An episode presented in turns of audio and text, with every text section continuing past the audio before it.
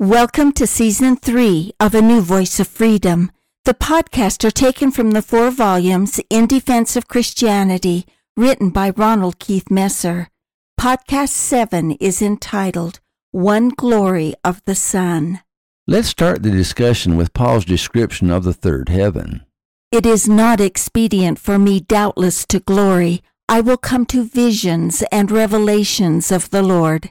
I knew a man in Christ about fourteen years ago, whether in the body I cannot tell, or whether out of the body I cannot tell.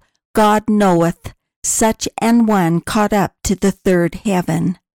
And I knew a man, whether in the body or out of the body I cannot tell, God knoweth, how that he was caught up into paradise, and heard unspeakable words, which it is not lawful for a man to utter.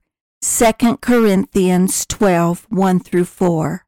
I suppose it would be understandable if us lesser mortals were envious of Paul's experience. Certainly, a vision of heaven would make us all strive to go there, but we are left to ponder his words and glory in the description of light, rather than in the light itself. We can assume, I suppose, that the third heaven experienced by Paul is the same as the heaven envisioned by John, as recorded in Revelation. And I saw a new heaven and a new earth, for the first heaven and the first earth were passed away, and there was no more sea. And I, John, saw the holy city, New Jerusalem, coming down from God out of heaven, prepared as a bride adorned for her husband. And I heard a great voice out of heaven saying, Behold, the tabernacle of God is with men, and he will dwell with them, and they shall be his people, and God himself shall be with them, and be their God. And God shall wipe away all tears from their eyes, and there shall be no more death, neither sorrow, nor crying, neither shall there be any more pain, for the former things are passed away. And he that sat upon the throne said, Behold, I make all things new. And he said unto me, Write, for these words are true and faithful. And he said unto me, It is done. I am Alpha and Omega, the beginning and the end. I will give unto him that is athirst of the fountain of the water of life freely. He that overcometh shall inherit all things, and I will be his God, and he shall be my son. Revelation 21 1 through 7. We learn from John the conditions that must be met in order to inherit the kingdom of heaven. Quote, he that overcometh shall inherit all things, and I will be his God, and he shall be my son. Unquote. In fact, in his letters to the seven churches, John adds more promises to those who endure to the end, or as John says, He that overcometh. He that hath an ear, let him hear what the Spirit saith unto the churches. To him that overcometh will I give to eat of the tree of life, which is in the midst of the paradise of God. Revelation 2 7. Fear none of those things which thou shalt suffer. Behold, the devil shall cast some of you into prison, that ye may be tried, and ye shall have tribulation ten days. Be thou faithful unto death, and I will give thee a crown of life. He that hath an ear, let him hear what the Spirit saith unto the churches. He that overcometh shall not be hurt of the second death. Revelation 2 10 through 11. To him that overcometh will I give to eat of the hidden manna, and I will give him a white stone, and in the stone a new name written, which no man knoweth, saving he that receiveth it. Revelation 2 17. And he that overcometh and keepeth my works unto the end, to him will I give power over the nations, and he shall rule them with a rod of iron as the vessels of a potter shall they be broken into shivers, even as I received of my Father, and I will give him the morning star. Revelation 2 26 through 28. He that overcometh, the same shall be clothed in white raiment, and I will not blot out his name out of the book of life, but I will confess his name before my Father and before his angels. Revelation 3 5.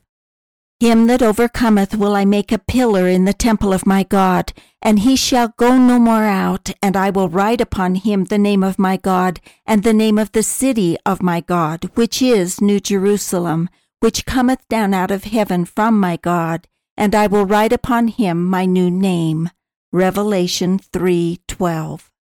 To him that overcometh will I grant to sit with me in my throne, even as I also overcame and am set down with my Father in his throne. Revelation 3:21. To overcome means to endure to the end. In Revelation 22, John continues his description of the third heaven. And he showed me a pure river of water of life, clear as crystal, proceeding out of the throne of God and of the Lamb. In the midst of the street of it, and on either side of the river, was there the tree of life, which bare twelve manner of fruits, and yielded her fruits every month, and the leaves of the tree were for the healing of the nations. And there shall be no more curse, but the throne of God and of the Lamb shall be in it, and his servants shall serve him, and they shall see his face, and his name shall be in their foreheads. And there shall be no night there, and they need no candle, neither light of the sun, for the Lord God giveth them light, and they shall reign for ever and ever. Revelation 22 1 through 5. John adds another important condition for inheriting the kingdom of God.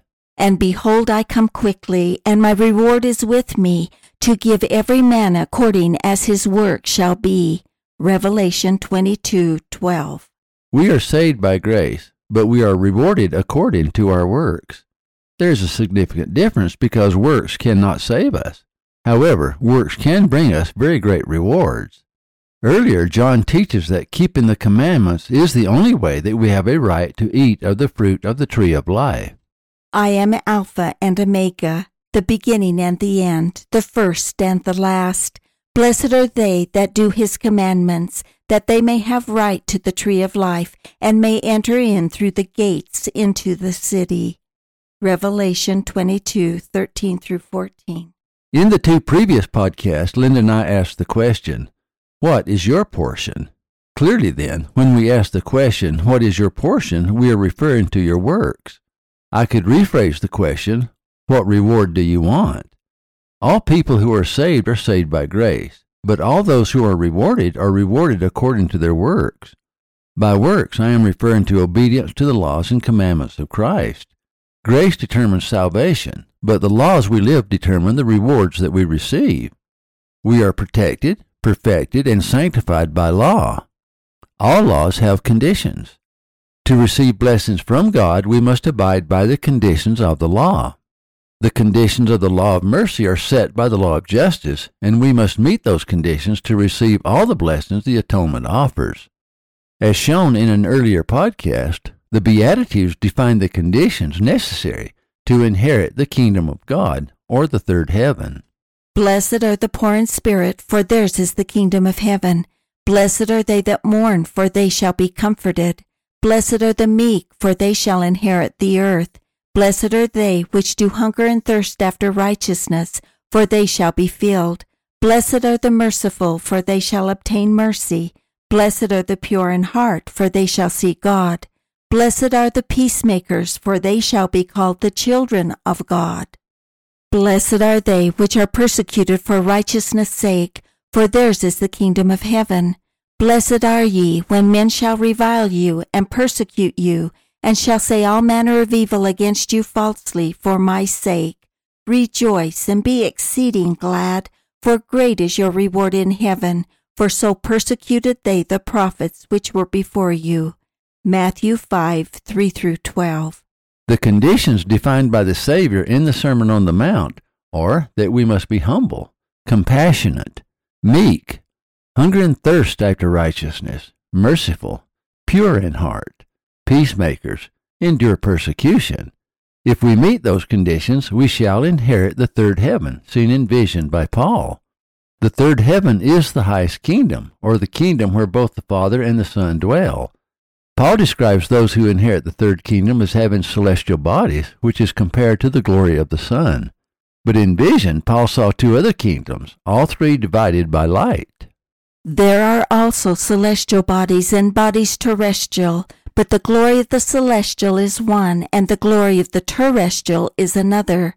There is one glory of the sun, and another glory of the moon, and another glory of the stars. For one star differeth from another star in glory. So also is the resurrection of the dead. It is sown in corruption, it is raised in incorruption. It is sown in dishonor, it is raised in glory. It is sown in weakness, it is raised in power. It is sown a natural body, it is raised a spiritual body. There is a natural body, and there is a spiritual body. Notice that the three heavens described by Paul are distinguished by degrees of light. Light is associated with glory, truth, intelligence, knowledge, law, and power. We may assume then that the third kingdom has all light, all truth, all knowledge, all intelligence, and all power. It is, after all, where God lives. The highest kingdom naturally has the brightest light, compared to the sun. Notice Paul's description to King Agrippa of the resurrected Lord who appeared to him on the road to Damascus. At midday, O king, I saw in the way a light from heaven, above the brightness of the sun, shining round about me and them that journeyed with me. And when we were all fallen to the earth, I heard a voice speaking unto me, saying in the Hebrew tongue, Saul, Saul, why persecutest thou me? It is hard for thee to kick against the pricks. And I said, Who art thou, Lord? And he said, I am Jesus, whom thou persecutest. But rise and stand upon thy feet, for I have appeared unto thee for this purpose, to make thee a minister and a witness both of things which thou hast seen, and of those things in which I will appear unto thee. To open their eyes, and to turn them from darkness to light, and from the power of Satan unto God, that they may receive forgiveness of sins and inheritance among them which are sanctified by faith that is in me. Acts 26, 13 through 18. Paul describes the resurrected Lord as shining above the brightness of the sun. The vision occurred at midday when the sun is at its brightest. The Apostle Paul also describes the risen Lord in the same way. And in the midst of the seven candlesticks, one like unto the Son of Man, clothed with a garment down to his foot, and girt about the paps with a golden girdle. His head and his hairs were white like wool, as white as snow, and his eyes were as a flame of fire and his feet like unto fine brass, as if they burned in a furnace, and his voice as the sound of many waters. And he had in his right hand seven stars, and out of his mouth went a two edged sword, and his countenance was as the sun shineth in his strength. Revelation 1 13 through 16. In both appearances, Christ is described as shining as bright as the noonday sun. Speaking of his second coming, Christ said to his apostles, And then shall appear the sign of the Son of Man in heaven, and then shall all the tribes of the earth mourn, and they shall see the Son of Man coming in clouds of heaven with power and great glory. Matthew 24:30. Such will all those be who have celestial bodies, otherwise they could not remain in the presence of God. Speaking of those who inherit the celestial kingdom, the Savior said, then shall the righteous shine forth as the sun in the kingdom of their Father. Who hath ears to hear, let him hear. Matthew 13:43. It was John who said, Behold, what manner of love the Father hath bestowed upon us, that we should be called the sons of God. Therefore the world knoweth us not, because it knew him not. Beloved, now are we the sons of God and it doth not yet appear what we shall be, but we know that when he shall appear, we shall be like him, for we shall see him as he is. And every man that hath this hope in him purifieth himself, even as he is pure. 1 John 3 1 through 3. Remember Christ's promise in one of the Beatitudes in the Sermon on the Mount. Blessed are the pure in heart, for they shall see God. In fact, let me refer you to podcast numbers 86, 87, and 88 entitled respectively The Sermon on the Mount Parts 1, 2, and 3. Which shows that the theme of the Sermon on the Mount is expressed in Matthew 5:48. Be ye therefore perfect, even as your Father which is in heaven is perfect. Where else but in the celestial kingdom can that occur? The Sermon on the Mount teaches us how to inherit the celestial kingdom referred to as the kingdom of God. The celestial bodies refer to those who inherit the kingdom of God described by John, or the third heaven described by Paul. This is the highest kingdom, or the kingdom where both the Father and the Son dwell. They have celestial bodies, which is compared to the glory of the sun. But in vision, Paul saw other kingdoms, one compared to the glory of the moon, and the other compared to the glory of the stars. In fact, in the kingdom compared to the glory of the stars, there are many kingdoms with different degrees of glory. For as one star differeth from another star in glory, Paul says. We can assume then that the lesser kingdoms, though degrees of glory, are those that shine like the moon, or that shine like the stars, have less light, less knowledge, less truth, and less power.